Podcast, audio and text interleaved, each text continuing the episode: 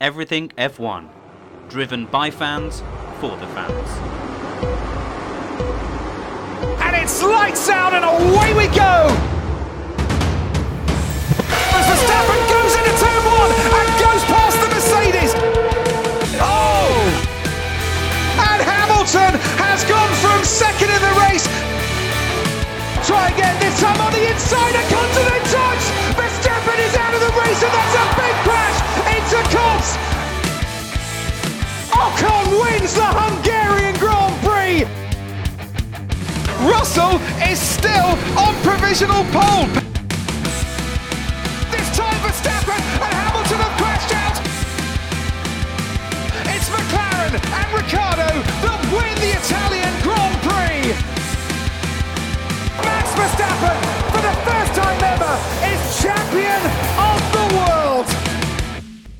Hello and welcome to the Everything F1 podcast with me, James Tiller, and alongside me today from the Everything F1 team, we do have Tom. Hiya, Tom. How are you? Hello, I'm very well, thank you. Busy as always. Also, alongside me today, we do have Sean. Hiya, Sean. How are you? I am very well. I am a year self-employed tomorrow or today Woohoo! by the time on. this goes live. Wow. Okay. That's well done. exciting. That's good. in the middle of a pandemic as well. Absolutely brilliant. Well done. Thank you, Sponge. I appreciate that. No, that is that is pretty special to be fair. Like Yeah, setting yourself impressive. up like that on your own in the middle of a pandemic and making a go of it. Fair play to you. It's been so, so far so good. Well done. That's great. That's really good. Um, Sponge uh, is also with us today. He hasn't been on here for a while, actually. Sponge, have you? Uh, how how I are you haven't. and, and what have you been up to?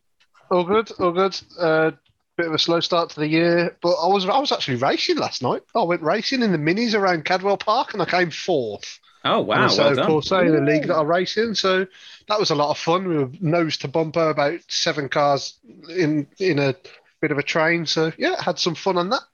Very nice. Very nice indeed. You've How's all been Tiller? action packed. Well, I, I'm fine. Uh, I'm very busy at work for some reason uh, at the moment, but uh, other than that, I'm just living life as I can, uh, day by day. Um, nothing really that exciting uh, apart from our new website, which has been built um, and has gone live. Uh, which I've been dealing with uh, with the guy that's building that. So we're really excited to provide all of our fans with new content uh, on our website uh, and much more content from our website as well. So keep your eyes peeled and maybe add that to your favorites um, and get notifications because there'll be loads more going on there. We are Everything F1. You can find us on all, all our social media platforms. We're on Facebook, Twitter, Instagram, and YouTube. Uh, and you all can also find us on our website, which is www.everythingf1.com. It's as simple as that. We are also obviously on this podcast itself. So can you please hit the subscribe button if you haven't already? So you get all of our latest podcasts in your earlobes as soon as they drop.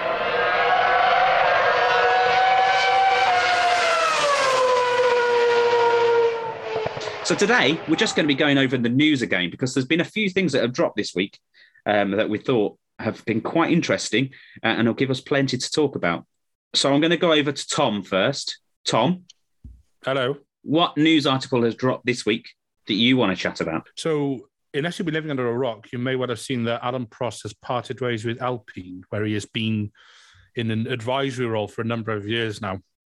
Um, now, what was interesting was after the announcement from Alpine came out, Prost then put on his Instagram that apparently it was going to be announced together and that um, that there was there was supposed to be a joint announcement and it sounds like it might not be such a harmonious or acrimonious split. It sounds like there could be something rumbling under the waters. And I Mm. wonder, and here's me sitting here with a grin on my face, stirring the pot because it's what I love to do.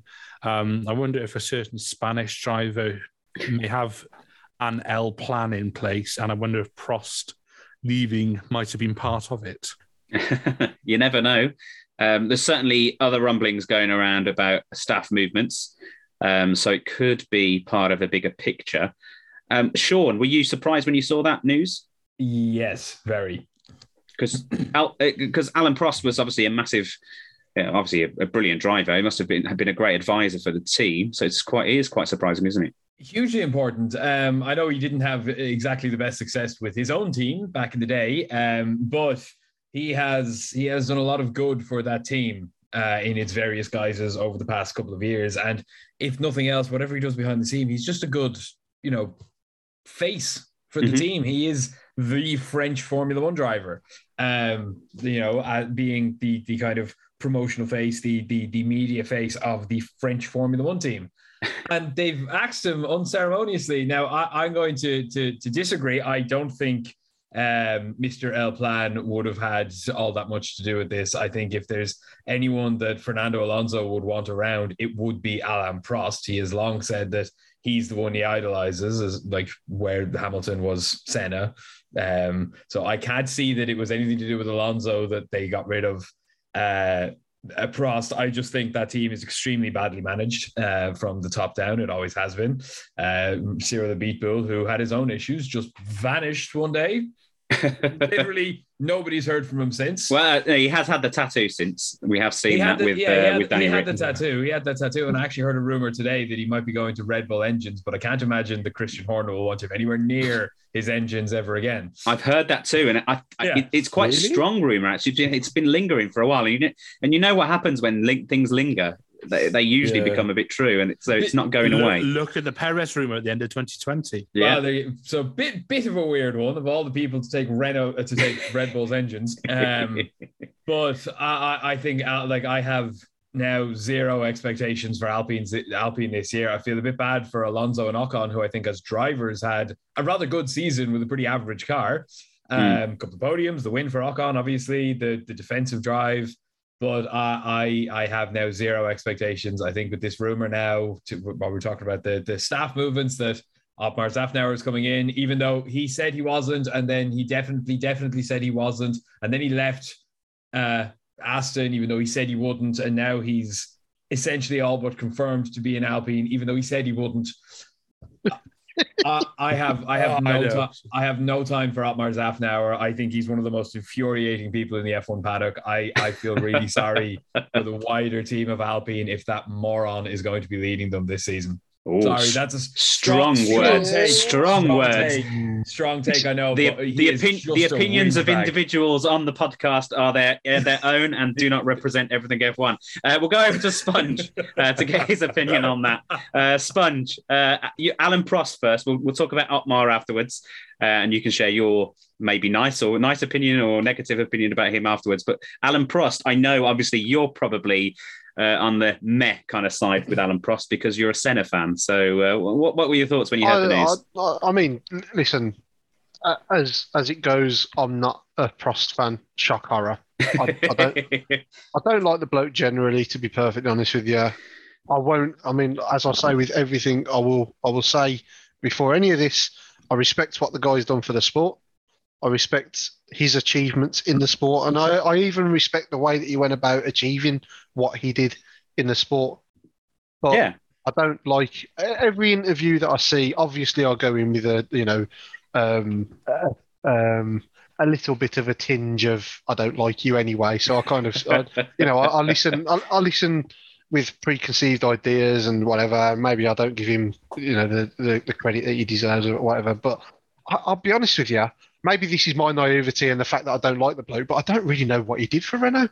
I know that he was a I mean, non-executive chairman, wasn't he? Was that- was that Exactly. Exactly, but uh, I, I- mean, I, I think when he had a vague role, let's just say that he had Mm. a very vague role, and I think if Szafnauer is to be going there, maybe maybe they've amalgamated two or three roles into one, where they've gone right. We need a little bit of better structure. We need, you know, stop all these maybe th- there's power struggles going on there or whatever. I don't know. Um, I agree with Sean. I, I I'm not quite sure about Otmar going there. Uh, I kind of get the feeling, the way that I would summarize the whole thing at the moment is I kind of get the feeling that Alpine are in the position that McLaren were four or five years ago, and they don't really have a rudder to the boat. There's a Right, few okay. holes in the in the um, in, in the boat as well. limbo. Exactly. And I think it's going to take a year or two from here for them to do what McLaren did and said, right, look, look, this this is ridiculous. We're going around in circles. We need someone to come in, like they got Zak Brown in at McLaren. Zak Brown came in. He said, right, this is what we're going to do. We're going to get rid of you, get rid of you, get rid of you. We're going to get this guy, this guy, and this guy. They're going to head up their own departments. They'll all report into me. there's your structure. Go and do what we got to do. And look where they are now. Mhm. You know, once you once you get a little bit of a, uh, a El Plan, um, and then implement it properly, Yeah. then you know once you've got once you've got a clear direction, then that's you know you, you can start heading forward again. But I do I, I kind of get the impression that Alpine are in that limbo at the moment. Um, they they need a little bit of a, a restructure. I'm not quite sure that Otmar is the the answer to that. Okay, so let's talk. Let's talk about that news then. That, that Otmar obviously is supposedly coming across. Obviously, he's he left Aston as uh, Sean did mention, um, and so he's a free agent, a completely free agent as well, in meaning he doesn't have any kind of gardening leave that he has to adhere to. He can go straight into a team and work for them. Um, Alpine are the very likely likely candidates because they've been rumored since the middle of last year or late last year, um, when which was obviously strongly denied, as Sean did mention. Um, but also, along with um, the rumor of Otmar going to Alpine is the rumor of the BWT sponsor that obviously with with Aston Martin um, going with him to Alpine. Um, so that's going to be some more money for the Alpine team uh, and, and maybe a pink car for uh, Esteban Ocon and Fernando Alonso to drive. Uh, we'll go back to Tom then. Um, your thoughts on the Otmar Szafnauer move to Alpine that's looking likely? Oh, it's going to happen, isn't it? Um, you know, something that I wanted to pick up on from what Sponge said about Alpine not having structure. Since they got rid of Abiteboul or or ever since Cyril, Irritable left at the end of 2020, they didn't have a quote unquote team principal because the role was split across um, Martin Budkowski and um, and I can't even remember who else it was, um, but they, it, which says a lot. But I think with Otmar, most likely, let's be fair, he is going there. We're just, it's just we're just waiting for we're just waiting for the announcement, and one day it's going to pop up on social media. We're going to go, oh yeah, in other news, water is wet, Mm. um, because let's be fair, he's going there. We all know it. Um, We've got the image ready to be posted. yeah, yeah, yeah. That's how confident we are. So, yeah, yeah. We're gonna look like right mugs if it says oh, if it says if suddenly like Toto Horn, uh, Toto Horner, do not. God alone. There's there's someone There I'd was a love to have glitch in the matrix then, wasn't there? Tom? yeah, Toto Yeah. Horner, yeah. Toto Horner. Yeah, got it. Yeah, that's the kind of nightmares I've been having. Um, yeah, but no, um, it it will. I say will because again, you know, it's going to happen. It'll be a good appointment for Alpine because it'll th- there'll be a definitive character or sort of there'll be a set structure to the team. And I, I know I'm echoing a lot of what Sponge Sponge said, um, but Otmar does bring with him some some good experience. Uh, you know, Absolutely. I, I I think he's pretty decent to be fair. He was obviously Force India slash Racing Point. Um, and they were always outperforming their kind of budgets and their mid-range stature. Yeah, and especially with the budget cap that, that's now in effect, you know, you know, um, Otmar is used to working in a team that doesn't have the resources, and he's used to getting the most out of the money he's got. Mhm. Um, now that teams know how much they're allowed to spend, obviously there are a couple of exceptions. You know, I think it's team principal and possibly Drivers. yeah, driver's salary. So that's obviously, you know, that's obviously set aside. Um, I would, I would imagine Otmar is is going to be remunerated rather nicely by um by Alpine, uh, and I wouldn't be surprised if when we see the announcement of of, um, of Otmar that the, the, they're sort of going to going to go down the whole. He's going to lead Alpine back to the front because that's what they've been saying since 2016, since they came back Mm. they've been saying that they want to take the fight to Mercedes, and well, they haven't. Mm. Mm. Have you got anything else to add, Sean? Um, I think it's interesting. Um, there's a bunch said that you know they're they're kind of maybe where McLaren were a couple of years ago. I actually think they're they're almost a bit worse off because McLaren almost went in a, a straight V. They plummeted to the bottom and have come straight back up again. Mhm. Alpine have have risen pretty solidly and then kind of stayed there, just fluctuating.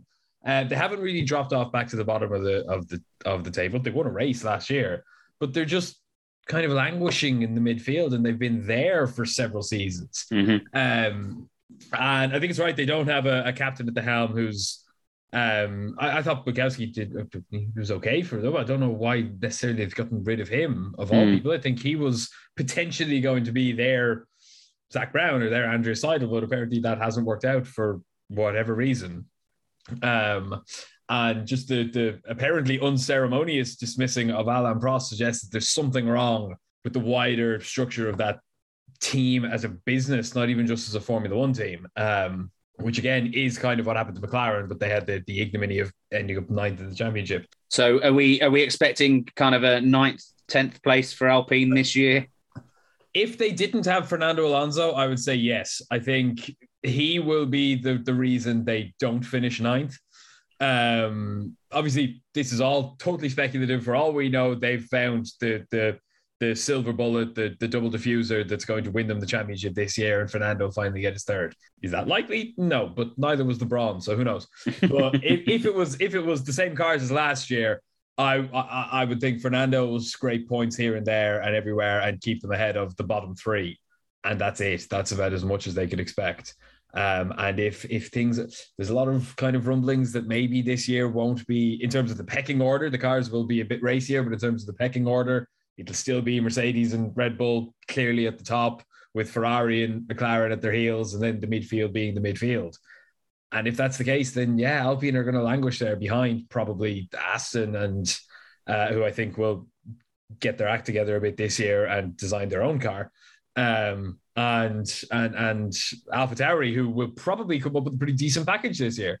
So yeah, bad times to be an Alpine fan. I think The there's one BWT thing thing that makes needs sense, kind of. I think there's one thing that needs to kind of be taken into consideration and kind of proportionalized on this as well. I mean, it's not like it's not like they haven't got the people in the departments that they need, if that makes sense. So it's like you know w- when McLaren kind of started their fall, they had nobody, and then they got Prodromou in, then they got um, Brown in, and they sorted it out, and they you know they went from there. I, I don't think I, I don't think Alpine have nobody, and obviously this year or you know this this year's coming car has been under development for a long long time now. So I don't I don't know whether Szafnauer coming in. I don't think he's going to have a detrimental effect on this next season. I think this next season is going to be symptomatic of what's been happening for a long time now. So you know, if, if if things don't work out for them this year, I'm not sure that you can blame it on Szafnauer if he does go there. I mean, obviously he's not there yet, but Hmm. I'm not sure that he's the guy to lead them in that. Uh, yeah, Yeah, Well- I, th- I think you're right. I think like whatever potential shortcomings of the car, and equally any brilliance in the car, cannot be attributed to Szafnauer one way or the other. I think if they win Yes. the championship, it's nothing to do with him. And Yes. if they finish 10th, it's nothing really to do with him. What I think the problem will be is, like you said, like long term, don't think he's the right person to lead them. Um, and I think all he's likely to do, again, all speculative, not announced yet, but by all we know, by the time the podcast is up, it will have been. Um, we're working with the assumption that it will because rumors. Um, I think all he's going to do is have a negative public effect on the team this year. And we've seen with like Ron Dennis coming back how much a negative public image can have on the whole team as a, on the wider team as a whole. And I think Szafnauer has kind of had that effect in Aston, especially last season and um, the 2020 and 2021 seasons, doing nothing but complaining about the rules because oh they targeted us. Like no, they didn't. They targeted Mercedes and you copied them. So tough. but I yeah, I, I feel like if, if they have a if they have a poor car this year, it'd just be more excuses, and that's just not good for anyone in Enstone or Viry to have that as their front face. You know? Mm. Okay, well, let's move on from the Prost, Otmar, uh, and Alpine kind of stories that have been kind of filling our news feeds for the last couple of days, and let's move to something that was, well, it was quite quite incendiary. Is it incendiary? Is that the word? Uh, it's it was a it was quite a sharp tongued Zak Brown or a sharp penciled Zak Brown who who wrote or commented. Messiah, that is Zak Brown, the savior of Formula One. go on, we'll go over to Sponge because I think you know quite a bit about the article. Um, I I have read the article personally as well. Um, but what what was it that Zak Brown has said? So he's basically come out and said that the, the happenings of the end of the season, let's put it that way, Mm, were uh, symptomatic of the way that the sport is being governed. Right. Um, so yeah, he's basically gone in on the fact that you know uh, there are too many teams with money that have too much power, etc. Um, he's he's not happy with the way that the sport is governed. Uh, needs an overhaul. Um, you know, I think I think there are a number of team principals, owners, etc., that have come out and said this along the way. Um, I don't think that I don't think that many have gone in quite like Zak has this time, though. To be honest with you, It was, think it was very kind of firm words. Yeah. It was it was strong, and it was a it was a big Yes. statement, wasn't it, to the FIA and Formula One? Yeah. he he definitely hasn't held back. He called it a Um, pantomime, didn't he? But that, that was one of his big It words. It's, it's become Yeah. more more of a pantomime. Um, there's two, a two tier system. Um, that the big teams have got, you know, too much power um, to, over the sport. Yeah. Um, but it's He's always called been like out that. the, but- the the inconsistency of decisions that have been made as well, which I think is one thing that um, I think it's one thing that's really disrupting Formula One going forward at the moment. yes. Um, I think. I mean, I've made my I've made my feelings clear on the way that drivers race. Um, I think the way that drivers have been racing, and before I go any further, this is not just aimed at Max. This is aimed at a few, you know, a few incidents that have happened through the year. Mhm. Um, Charles was one of the, the people that was kind of, you know, throwing it from nowhere. Um, Danny Ric's done it for a while, and you know, I, I just think a bit of clarity is needed as Yeah. to say either stop it or that's fine. And if they say that's fine, then fine. You've redefined the rules, you've redefined the etiquette of racing, and you just go on from that point. It's as simple as that. If it's good for one, it's good for everyone, and then police it that way. Mhm. You know what I mean? It's like, you know, if, if you're to say, right, yeah, okay, that's fine for Max to lunge from six car lengths back. It's a great, you know, it's a great move. Whatever you think, then fine. Then just police it consistently. You know, it's like refereeing in football. If you're going to give a foul for a dive on one player, then give it for a dive on another player. It's as simple as that. That's all Mhm. people want. And then you stop all of this toxicity on social media, people arguing with each other from one side or the other you know, you just get on with it basically. And I really think that Formula One is absolutely desperate for that clarity right now. And I think Zak is absolutely right to come out and say what he said in the way that he said it as one of the teams that wasn't actually involved in all of this. You know, I think McLaren and Ferrari were battling, you know, most of the way through the season. And I don't recall them having Cummins together. I may have missed one, but I think the closest they got to coming together was in um was in Austin when I think it was either I think it was both Ferrari or no both McLarens were battling with one of the Ferraris and Lando went for a bit of a lunge and but the the point is it was clean racing. Um Yeah. you know, unlike and I say this as a Max fan, as someone like this as well now, unlike the racing between Max and Lewis this year, and I'm not aiming that at either driver. I'm aiming that at both drivers, mm. predominantly Max. I mean, yeah, I, I, I absolutely agree. I, I just think, like I say, I'm not I'm not passing judgment on who's right and who's Yeah. wrong. All I'm saying is, if the FIA want to define it as okay, define it as okay. That's fine. Just police it that way. Just Do it consistently. Yeah, be consistent with penalties, be consistent Yeah. with a- allowances uh, of maneuvers, uh, hard racing. Um, if the rule if the rule is going to be let them drive, then let them all drive. Um, yeah, but they said that yeah. at the end. That they said that at the start of last season that they wanted to let them drive. So let them drive. So yeah, exactly. And to, to sort of add on to the back end, sorry to sort of take over, Sponge. no, um, carry on. Is um, another issue I think we've got in F1 now, and I believe it is something that is going to be talked that has been not rectified isn't the right word, but it is something that has been brought up for 2022, and it's something that's being addressed is track limits, because some tracks it will be you don't put four wheels over the white line. Some weeks, eh, at some tracks and weekends, it'll be uh, at that turn you can go a bit wider, but you don't go, but you don't go past the runoff and then all the rest of it. And it's just this semi sort of ties in, and I promise I am getting to a point here. Um, but I'm going off on a special Tom's tangent. Um, that should be a sec- that, that, that needs to be a segment, I think, from now on. Yeah, we do. Yeah, Tom's tangent. I like it. We're get a jingle it. for it. yeah, I'll, I'll, I'll write one. Yeah. Do do do. Tom's tangent. Tom's tangent. Um, but um, yeah, so- Can you get on this- with your bloody tangent then, please? Not on a tangent from your This is tangent. part of the tangent. There's a- Let, it's- let it's- me tangent in peace. Race. It's tangent inception at the moment. It's tangent, it's tangenception, yeah. But but no, but but it's it's it's these kind of it's just lack of clarity over so many different things that is providing so many issues we have in Formula One. So it's so such as the track limits, such as when when it's when it's racing, when it's dangerous driving, when it's you know, you know, when it's you know, I, I, you know, the UK we call it driving without due care and attention. If it was, if you were to be given a ticket for it, um, you know, it, it's just drivers need to know not just going into the weekend, but going into the season before we. Where is the first race? I think it's Bahrain.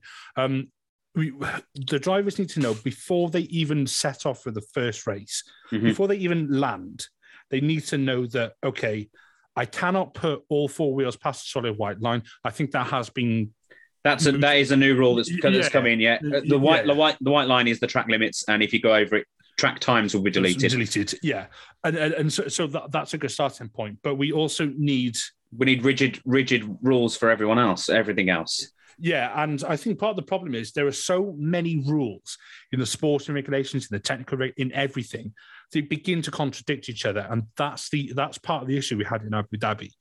So, if if anything, the rule book needs to be not reset, but it needs to be looked at again, and it needs to be refreshed and simplified because at the moment it seems like a drive, uh, sorry, not a driver, a team or anybody could look through the rule book and say, oh, well, they've alleged to have breached that. And then another, then, uh, and then, and then the, the team or driver who's been accused of that can say, well, actually, according to this rule, we're allowed to do it because because this says it's okay because, of this rule. And then you just end up in in a sort of massive spiral. And I think those are issues that we saw last year. So there just needs to be more consistency. There needs to be more clarity, and it doesn't need to be so damn convoluted. What's your opinion on this, Sean? Uh, have you did you manage to to read Zak Brown's article, uh, the, the, the interview that that, you, that we had with him? Or I, I saw the, the skim notes, like the the the harsh words, like you need stronger governance and pantomime and stuff like that, and kind of got the gist of it. Um, and I completely agree with them, to be perfectly honest. And yes, you touched on there the the the one thing they're they're bringing in slam dunk new rule, white line is the limit on every single corner of every single track why that needs to be brought in and isn't just a thing is just beyond me and but i think in itself is is a completely perfect indicator of what is wrong i know it's a small thing but it's it, like it's always been the case of right lads it's thursday now you can go over the line here, here, here, and here. Oh, but Mr. Masi, we go faster when we go wide at turn 19 in COTA. It's like, fine, you can do it there too, but not at turn seven. Don't be naughty. I, that's just how it seems to be. That's how it, it's. Oh, it's ridiculous. So that's one thing. Um, and I'm glad that they're finally now whether they're actually going to bloody enforce that or if they're just talking, we'll find out in three weeks, a month. Um, but beyond that, I think I think Zak Brown is right. Like the teams should not have so much power. Formula One, at the end of the day, Bernie Ecclestone built it into a business. It is a business, mm-hmm. and the fact of the matter is, in in layman's terms, like the, the the teams and the drivers are essentially employees of this business, and we're all employees. And with the exception of me, I'm self-employed. I do make the rules, but like I was an employee before, and I didn't go telling the CEO of my car company that I worked for how to run his business. He told mm. me what to do, and I implemented what he told me to do, even if I didn't always agree with it he set the rules and I had to agree with it because I was an employee. Formula One drivers and teams are the same. They should not have power. Toto Wolff and Christian Horner should not have a direct line to Michael Masi, and now won't, which is good. Um, I get kind of why they did it. It was a bit of entertainment for the radio messages and it was cool early in the season when it didn't really matter. um, but then it got funny. It got way out of control. funny from our point of view, funny from a neutral's point of view, but I could see where like Toto Wolff was angry with it. He maybe went a bit overboard and the No, Mikey, no. Um, I've seen so uh, many great memes about that, by the way. Yeah. yeah. so, um, so, good. But I, th- I think I think he's he's dead right. It does need stricter governance. Like the, the, it needs to be right. Okay, whoever's in charge charge is in charge. These are the rules. Um, and I get Sponge's point, like it needs to be way more consistent. So like if if it if they're in Bahrain, and in fact it happened last year in Bahrain, Max overtook off the off the circuit because he was pushed a little bit wide by Lewis. They didn't come together, but he overtook off the circuit and he gave the position back. The same thing almost happened happened, yeah, reluctantly. the same thing almost happened in near enough the same thing happened in Abu Dhabi and nothing came of it. They said, oh no, he he gave enough of an advantage back. So if Max had slowed down a little bit in Bahrain, would that have been fine? You know, that's the inconsistency, and it just makes no sense. Um, and it's benefit Max, it's benefit Lewis, it's benefit Lando and Charles, and it's detrimented all of them equally as well. So in that sense, you could say, oh yeah, well they're being fair by being unfair to everyone. It's not good for the sport, though, is it? They need to be slam dunk strict on it. If you go wide and overtake off the track, it's a five second penalty. Either give the place back immediately Mhm. or get a five second penalty on the next lap. Easy. The- the- That's these- not difficult to police. Th- These are the these are the inconsistencies that people have been talking about for a long time now. You've got Hmm. Max goes and touches another car, and everybody's jumping up and down about it, and it's like, oh my god, he shouldn't have done that. That's that's against the rules. That is that's, a slam dunk doing it for penalty.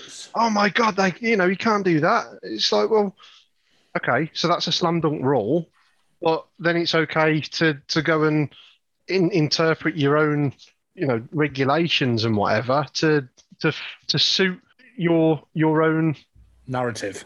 narrative during a race, you know, and it's like if if you if you create grey areas like the FIA have been doing now for years, if you keep on creating them grey areas, then you will get a situation which has now arisen whereby team principals are employed on a basis of what can we get out of the FIA, what can we get out of that particular incident on that particular race the amount of times this season, and it cannot be denied, the amount of times this season that something has happened and that particular team principal has been on the radio, like the equivalent of a footballer begging for a penalty because they've been pushed over in the box or something like that. Say, Oh, Mm. did you see that? Did you? And Mm. it's like, you know, it's like, stop it. Stop, just stop it now. Just give them a set of rules, give them a set of regulations. Stop asking them whether they're happy with them regulations. And I've said this hundred times before on this podcast.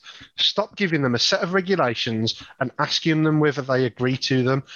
Turn around to them and say, here's your regulations, ladies and gentlemen. If you want to race in Formula One, you've got to adhere to that. That's the way that you go forward. Completely agree. Absolutely, I agree with that. Um, uh, my my worry is that last year they've set quite a few precedents, uh, and is it going to be difficult to break those now unless they do have uh, a, a full reset of the rules? Um, I know, obviously, you, you said that they, they shouldn't do that, Tom, uh, and, uh, necessarily a full reset, um, but I, I actually do think maybe rip up the rule book, start again, say like they did with the like they like they've done with the car design uh, for this year. Um, rip up the rule book and say these are the rules that we're going to do. Ignore precedents that are set previously because that's that that's that's gone now. Uh, whereby this new rule book, this is what you can do with white lines uh, and how how far off the track you're allowed or not allowed to go uh, before you incur a penalty. This is how, how we we're going to drive now. So one you know one manu- one maneuver um, as it, one defensive maneuver and then. that- That's it. If, if you push a car wide, you're going to get penalties. Blah blah blah. You know all the different things. But a new rule set so, so you can ignore the precedents that have been set uh, last year, which uh, every weekend we were getting a new one. Oh, is, is that now the rule? Is that now being allowed? Is that not allowed now? Is, are you going to get a penalty for this? Are you not going to get a penalty for that? It's, it was really confusing by the end of it. it, it just as a fan, uh, let alone the teams and drivers that were uh, on the receiving end of penalties and then praise for pretty much the same move uh, from weekend to weekend. So I, I do think uh, they should rip up the rule book. I think they should say these are the rules now. Um, ignore I- what's happened. I think in terms of like racing, um, I disagree with me on this if you want, but like the cars are extremely safe now. Not that no injuries are ever going to happen again, but they, they will. They're still racing around at 300 kilometers an hour. Mhm. Um, and these new cars are heavier than ever, and we don't know what necessarily effect that might have. But at the end of the day, like Formula Two drivers race around at 260 kilometers an hour and bash each other like go karts. and for the most part, Belgium 2019 aside, that was a total freak. But they like they have crashes all the time and they're all right. Like the racing is much more fierce. I get that the cars are much cheaper, and I I, I get that you can't just have Formula One drivers bumper carring around. Mm. Oh, that'd be fun. Um, because just literally the teams wouldn't have it because the, the the cars are so expensive and there's a budget cap now. But even still, I think there needs to be almost fewer regulations in terms of what is and isn't allowed in racing. if you're miles behind, doesn't matter what driver you are, if you're Lewis, Max, Danny, anyone, if you're six car lengths behind and you go for a dive, yeah, go for it. If you pull it off, you're a hero. If you if you don't pull it off, you know, tough shit. you're going to the you go to the sin bin. Mm. But like I, I kind of said this at the end of the last year. Like when Danny Ric does it and pulls it off, it's the best thing since sliced bread, and he's an amazing driver, and he sends it. And blah, blah. Like that move in China against Bottas was from a mile back, and he pulled it off. Um, would he have pulled it off against Lewis or Max? Would they have backed out? Possibly not. But the fact is, he came from way further back. But then if Max or Lando or Perez do it, they're all, oh, he shouldn't be coming from so far back. Oh, it's so stupid. Oh, it's so dangerous. Uh. And it's only because nobody dislikes Danny Ricciardo. I think everyone, every other driver has their their like negative fan base. Hmm. Um, but like at the same, but we need to encourage this, not discourage it. Like it's those heroic moves that we want to see. And if it doesn't go wrong, and someone gets stuffed up in the barrier, not that we want to see another 52G crash, of course we don't. But heavy braking zone overtakes from a mile back, of course we want to see that. Everybody wants to see that. That's what's super exciting, especially in somewhere like Monza. Yeah. Um, we of course we want to see that, and it, these these inconsistencies from last year mean that the drivers, and they've said it themselves, are going into each race weekend going, I don't know if I can make an overtake here, and they end up in the car going, I could overtake him, no problem whatsoever. I'm, I'm fresher tires and I'm better on my brakes, but if he doesn't give me the space, then I'll end up in the barrier and we get no points. And that's not what you want. Formula One drivers are supposed to be massive risk takers. That's the whole point of the sport. And it feels like they're literally being nannied to the point that they can't do anything anymore other than just trundle around. And these cars are supposed to bring them closer together, and yet the regulations are going to force them further apart. Mm. So I think that the idea of ripping up what came before for the sake of no precedent and rewriting some new stuff, but with not with more leeway, but being more deliberately open. Do you know what I mean? Yeah. Yeah. I, I I agree with some of what you said. I disagree with other stuff. Uh, but you know, I, I'm I, I kind of understand what you're trying to say, and I I do completely agree with that last point. You know, make sure the rules are very clear, Hmm. um, and everyone knows exactly what they're allowed to do and what they're not allowed to do. Uh, Sponge, do you want to end that um, subject with anything uh, before we move on to the next? Uh... Probably with a suggestion, actually, and a bit of a question to our fan base and following. Do, is there a appetite for a bit of a kind of podcast focused on that discussion in its on its own? Because I think what Sean is saying there, again, like yourself, I think I do agree with some of it, but there's there's a lot of it that I strongly, strongly disagree with. So it's like you know the whole whole idea of you know somebody lunging into a corner. I think yes, it's great to see when they get it right, but I think there's a lot of things that you know you need to take into consideration. What tires are they on?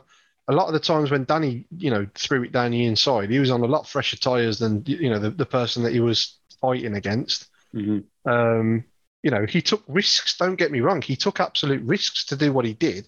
But it was more in the case of I need to get past this car now to optimize my strategy.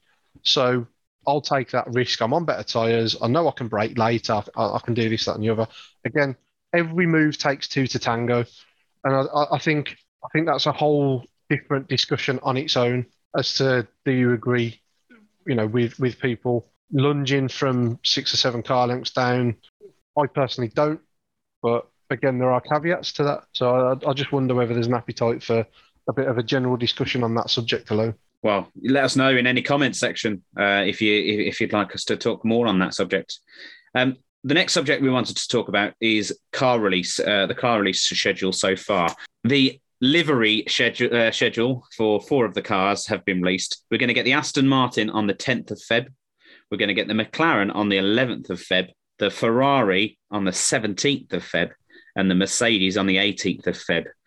Um, the rest of the cars are yet to, to be announced. Which one of those four are you looking forward to the most? Uh, we'll go over to Tom. Uh, in terms of the livery, I'm looking forward to the McLaren livery. Woohoo! Uh, Do you think they're going to use the Gulf as, as, as an inspiration, or do you think they'll just stick with it with the, the the last last couple of years? I really want them to use a Gulf livery because that um that Gulf livery that they ran in Monaco. Oh my lord, man. It was a Um, beauty. That was absolutely lush. That was oh geez, especially seeing Lando on the podium with it. I was like, my boy. Um, but yeah, no, that um, I would, lo- I'd, I'd really like to see that Gulf livery um, full time in, in McLaren. Whether they will or not, I don't know. Depends Um, how much money Gulf are prepared to provide them. I guess it's uh, yeah, and we don't hear about golfers being in the same sort of echelons as um, Petronas or Petronas to Mercedes or, or, or or or that kind of thing. So I don't know. Um, I would like to see it, but I think we will probably just see another evolution of The orange, the, Yeah. the pyre. Yeah, I do like the orange with the blue. I, I do like that contrast. Mm. Um, and I did like the McLaren livery of last year. Um, but I would like to see the Gulf livery. Now it's going to be difficult because I, could- I could ask the same questions to the two other members of our panel today, but I know they'll probably all say they're looking forward to the McLaren as well. Um, so apart from the McLaren, um, do you think we're going to get anything different from the Aston Martin, the Ferrari, or the Mercedes team? Uh, Sean, Uh, I would expect something a bit different from the Aston. Okay. Um, For one thing, allegedly, as we said, BWT are leaving. Um, so there'll be no, No more pink. to squeeze pink into a dark green car because that looked a bit stupid. Uh, but I do reckon I it will liked be a. it, was the, it was the only bit of color in the car, I suppose. yeah, Um, but actually, on that, I do reckon we will get a lighter color green. They've kind of all but confirmed that themselves. Hmm. Um, is that it will because it looked lovely in pictures and apparently it looked lovely in person, but on TV in the sun, it looked like the Mercedes. yeah, It looked black and it looked completely nondescript. It could be a test car with no livery on it whatsoever. It was an odd color choice, and their own, the Aston Green, is a lovely light shade of green. It should be that. So I, I would expect something along the lines of that. Uh, Mercedes probably be silver again. That's my call to that. that's that's the that's the rumor. Um, I, I wonder whether they'll because you know obviously they went full black uh, in the 2020. Uh, then uh, last year obviously they had the slight kind of tinge of silver at the back that kind of fade Mm. into silver. I wonder whether this year they'll kind of go maybe halfway and they'll have silver for halfway and then they'll maybe have a black nose or a black rear and uh, silver silver nose whichever. Uh, and then next year's come. This, this that's my that's my thoughts on it. Then they Mhm. might there might be kind of a a merging of the two uh, this year again. I was Possibly, Um, or it might, it might be like a dark kind of chrome, Ooh, a literal a meld of both. That'd be cool. Mm. Um, I, I, I- think like I think like sorry, sorry Tom. I think like symbols aside, and obviously um, the, the the way they went about it in show their sport for everything that happened in 2020 was really classy. I think. Um, Uh-huh. But all of that aside, quite honestly, that black Mercedes, as much as I kind of dislike Lewis and the team, that black Mercedes has been stunning for the past two Oh years. Oh, yeah, I like it. way I like it. nicer than any silver car they've ever had. Not the silvers were always a bit awful looking, to be honest, a bit just plain. I think the black was just beautiful, and it was a very long time since we'd had a good, good looking black Formula One car. Um, John Player Special was that the, the- last one, or did we have, have we had one in, mid, probably. in, the, The- in the middle of There, that? there was the, the McLaren hat- 2016.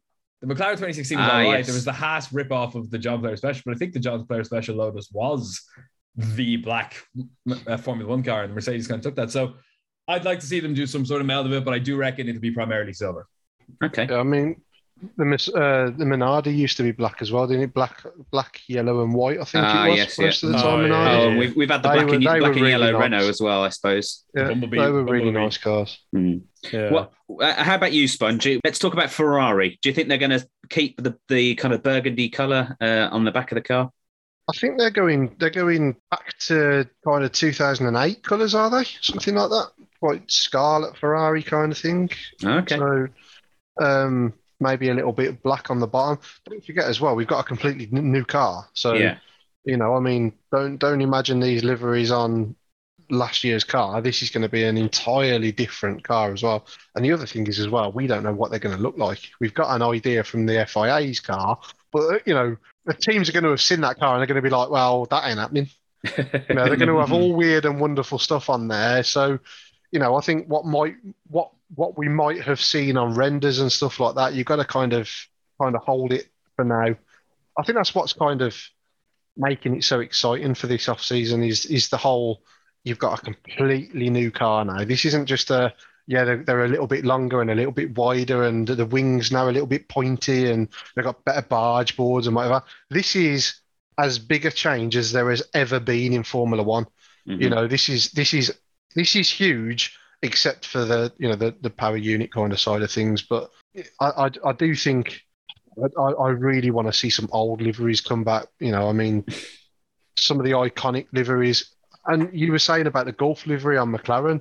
I do think that that would look stunning on these new cars. I think it actually Mm. looked better on these new cars than it did on last season's car. Mm. I actually think, from a Mercedes point of view, they might look better in white because they looked really nice in that German Grand Prix that they had the Oh, white on the I- front of the I, car. don't, I don't think, I don't think they're gonna want. I don't think they're gonna want to revisit that anytime soon, though. Probably no. not. No, probably not. But I mean, in answer to your question, I think my I'm looking forward to McLaren the most, and not just because of the Formula One car, because they've actually announced that they're lo- launching all four of their cars Yes, they are. at Yeah. the same that's time, very good point. which is going to be really, really exciting. You're going to have an Indy car, a Formula One car, is it Extreme E, Extreme and E. Form, Formula E?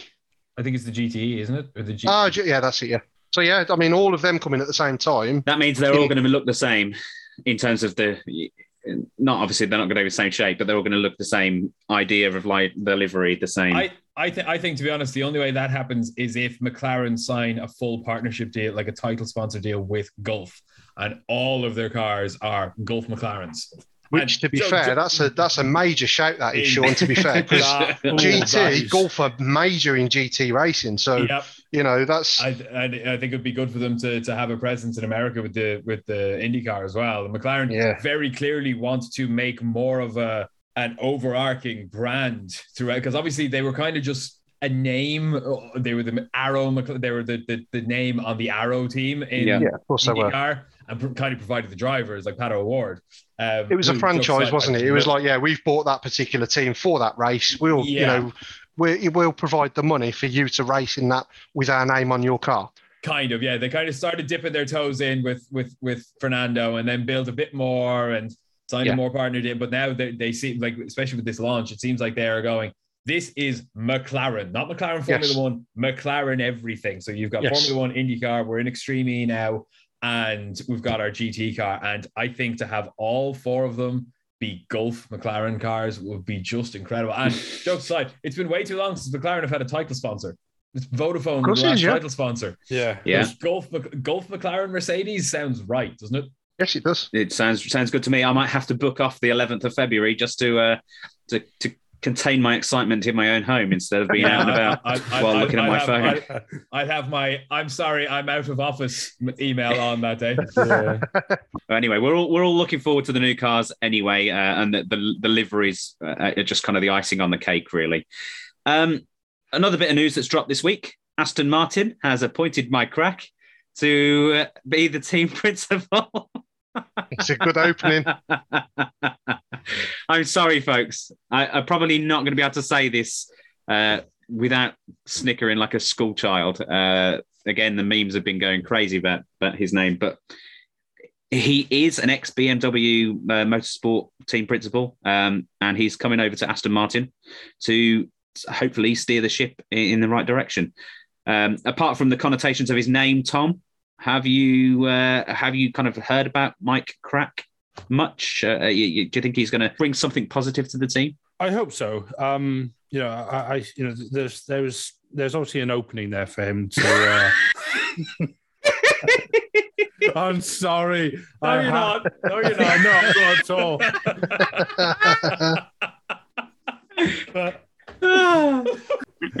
Come on, we're we're adults here. Let's. Uh, Are we? It's debatable. It'll be interesting to see Aston under some new leadership. You know, because they obviously when they were under the the racing point and Force India and all the rest of it, as we talked about earlier, they had some real success. And then as Aston, they were a bit garbage last year. Um, so you know, hopefully, um, you know, ho- hopefully he injects some, you know, perhaps something a bit new into the team.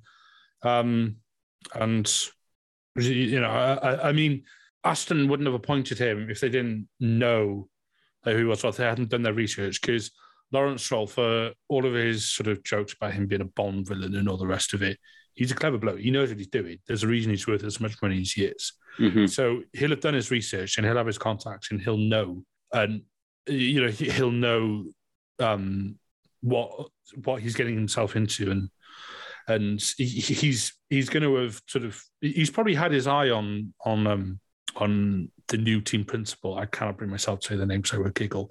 Um, Mike. We'll just call him Mike. yeah, we'll, we'll call him Mike. Um, It sounds like we've made that up. I mean, that is his name. that is his That name. is his name. That is his name, to be fair. I The know. guy, yeah. That is the guy's name. It's not like we're calling him Dave. I, I know, but I, I know, but I, what I realised was I was about to say Lawrence Stroll's probably had his eye on Mike Krack for quite a while. but, but yeah, but no, but uh, Stroll probably, you know, he, I I hope it works out, and I hope that that um that he brings over you know his experience from BMW over over into F1, um, and just just see that team on the ascendancy again. Sean, do you know about Mike Krack? Um, only the kind of the headlines. Although one thing I do know about him, obviously, is that he worked with Andreas Seidl at Porsche for what a year, a year and a half. Um, Ah, okay. In LMP1. Um, so do you think do you think um, Lawrence has, has done it kind of well? Obviously, it is strategic, but do you think he's done it because obviously everyone's very complimentary of Seidl uh, and how well he's done? Maybe he's kind of because because he worked alongside Seidl. Maybe he thinks maybe he can bring some of those techniques uh, and, and processes to to Aston. I don't know, it wouldn't be like uh, Aston or Racing Point to copy someone else's homework. uh, but stabs at them aside. Um, I genuinely think it's a very clever move because I think if there's one thing Andrea Seidl has brought to McLaren, it is the just the man management intelligent structure of an LMP1 team. Like they're Mm. racing 12, 12, uh, 6, 12, 24 hours at a time. You need to have some level of managerial skill and just people skill Mhm. as well as technical know-how to, to manage that. And uh, Andrea Seidl has proved that that tho- those that skill set really translates extraordinarily well into the kind of looseness of Formula One by stark comparison to like especially LMP1 racing, uh, which is very rigid because it has to be. It has to be so meticulous. Formula One, obviously, they're meticulous, but they're all a bit looser because they only have to do it for an hour and a half once a week. Um, and I think Seidl's done an extremely good job. I think um, have, having the new guy come into Aston is a bit of a stroke of genius from uh, Lawrence Stroll. And I think genuinely, I was I've been obviously less than complimentary about them for the past two seasons, but quite honestly, I think a lot of things that Lawrence Stroll is doing for that team for this season in particular are very, very clever. They've obviously got that huge new factory being built at the moment, which shows mm. his commitment to the sport long term. Obviously, he brought Aston Martin back, which was a huge commitment to the sport. But now he's looking a lot more intelligent. He's just he doesn't just want to be the guy who's there so his son can keep driving the car. Um, I, I think quite genuinely, if Lance has a bad season, Lawrence will let him go. I think he is so seriously committed to Formula One now that if Lance is the one that's holding the team back, he'll be let go. I firmly believe that. Yeah, I don't think he will. I actually think Lance Stroll more than deserves a space in Formula One. I've said that a couple of times. Uh, but I think this is a very clever appointment by Aston. Um, obviously, it's not going to have too much impact on this season because the car is pretty much already built. Um, but um, I think it's a it, it good for the future, especially with the new uh, factory and everything like that. I think Seb's going to work. I think Seb's going to like having the, shall we say, German sensibilities at the Mhm. top rather than the idiot that was Szafnauer. Um, sorry, strong he's- words again. Strong words again. tell us how you really feel, Sean. I, I can't. This is supposed to be a family show. but Um, you're you're hoping you're hoping anyway. It leads to the future of Aston Martin coming from the rear uh, of the grid to Very- the front. Very much so, and I I would love to see Sebastian Vettel. I'd, I'd love to hear Crofty scream. Sebastian Vettel is the five-time Formula One world champion. I think with this guy now leading things, it's possible maybe next year. Okay. Uh, do you want to have anything? Uh, do you want to say anything on the matter, Sponge? Uh, no, the, the only thing that I would add that I think um, needs to be kind of referenced as well, I think Sean touched on it, is uh, with Seidl and now uh, Mike coming over to Formula One. I think one big advantage that they've they've had coming from WEC as they have is that they're they're focused on cost capping. I know there was no official cost cap in WEC, but they had um, balance of performance in there. So the teams had to get quite smart on what to spend where and how to Mm. spend their money. And I think Seidl and Mike made the right decisions at the right time. And I think that's definitely going to be one of the things that really do, you know, convert over to Formula One now. And I think that's one of the reasons why Seidl's put McLaren in such a good position now. You know, he's got the ship in order and he's he's sorted everything out, ready for the official cost caps to come in, for them to be in a strong position. So I, I do think that's that's one of the biggest things that, that you know that Aston are going to benefit from. They've always been um, kind of a heavily restricted thing budget wise, but they've always over outperformed themselves. So I think having somebody come in with that organisation and the the know how and the understanding of how to work, you know, within some sort of a budget cap will will only benefit them. So yeah, um, I, I do think I don't know much about him to be honest with you, not as much as I did about Seidl, but I, I do think the pedigree of him coming over from WEC is is something that's quite exciting to be honest with you to see how it, how it all works out for him. So, I think that's a really good point. Sorry, Taylor. I think that's a really good point. point, and also just um, to kind of build on that, like if there's one team who are masters of their budget, it is Aston Racing Point yeah. of Force India. They've always had no budget and competed right up the top of the midfield every single year, um, without anyone really known for their expertise of doing that, except maybe the the Kingpin Kingfisher guy. Um, but uh, yeah, I, th- I, think that I think that'll help them settle in quite well. I think it'll be a big benefit to them when they, they already have a good idea of how to do it, and now they have someone who has probably really good experience with it anyway. Do you think there's a worry that might go the other way though, Sean? You think it's like, um, oh, we've, we've never had money before. Here's a load of money. Now, what do we do with it? Uh, yeah, we'll, we'll buy these unnecessary parts, and then let's let's do that, and let's see how that works. It's like, oh crap, that didn't work.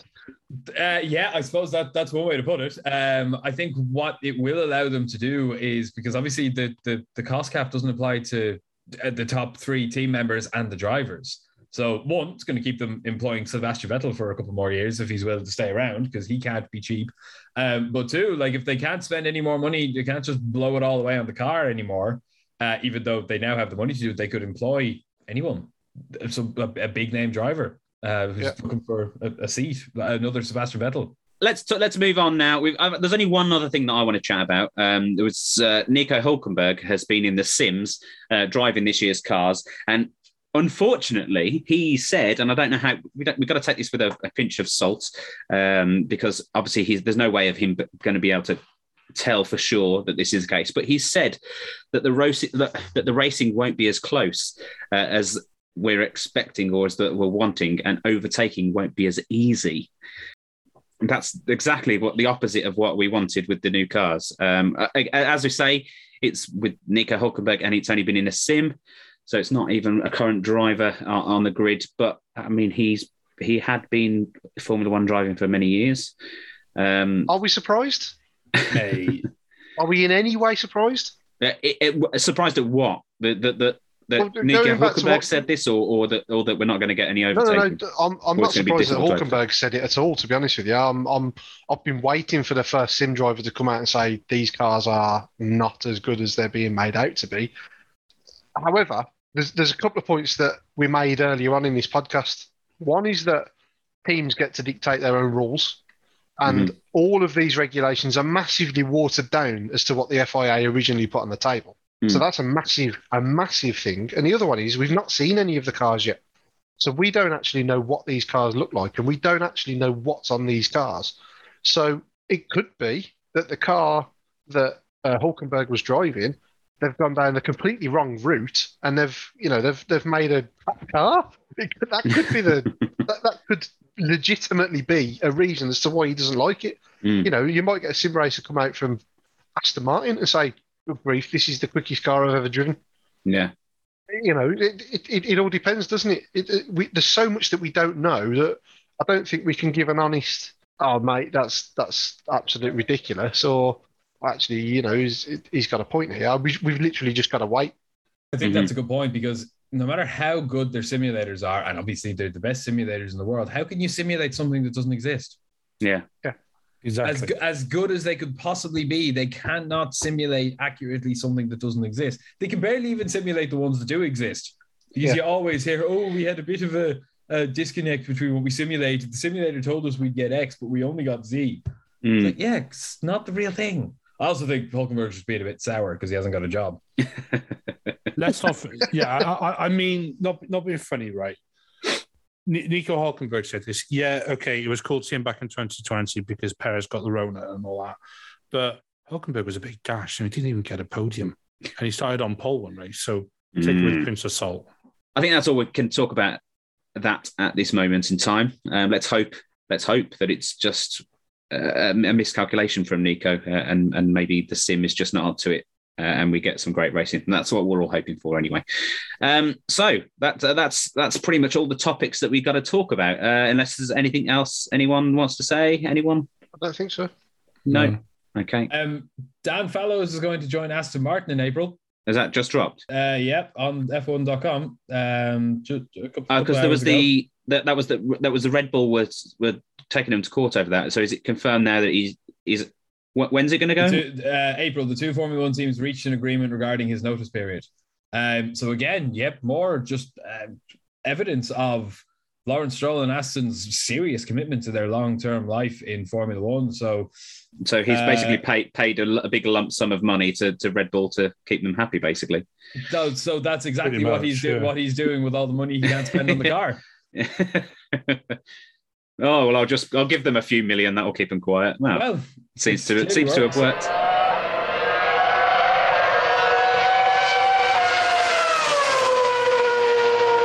That's all we're going to talk about today in terms of the news. Uh, we hope you've enjoyed our chat. I've actually really enjoyed it, and uh, there's been a few funny moments that I'm going to keep in there, um, so you can hear our, our, a bit of banter uh, on the podcast as well. As, as as we mentioned before, we are Everything F1. And you can find us on all social media platforms: Facebook, Twitter, Instagram, and YouTube. You can also find us on our shiny new website www.everythingf1.com. And of course, hit that subscribe button on the podcast itself so you can get all of our latest podcasts in your earlobes as soon as they drop. Now, all that's left for me to say is thank you very much for listening today. And thank you for my team for joining me. Thanks, Tom. Thanks, Sean. Thanks, Sponge. Thanks, guys. adios. Dr. No. Uh, we will be back with you next week uh, with another great podcast. That's that's everything, and we'll see you next week. Bye-bye. Bye. Bye.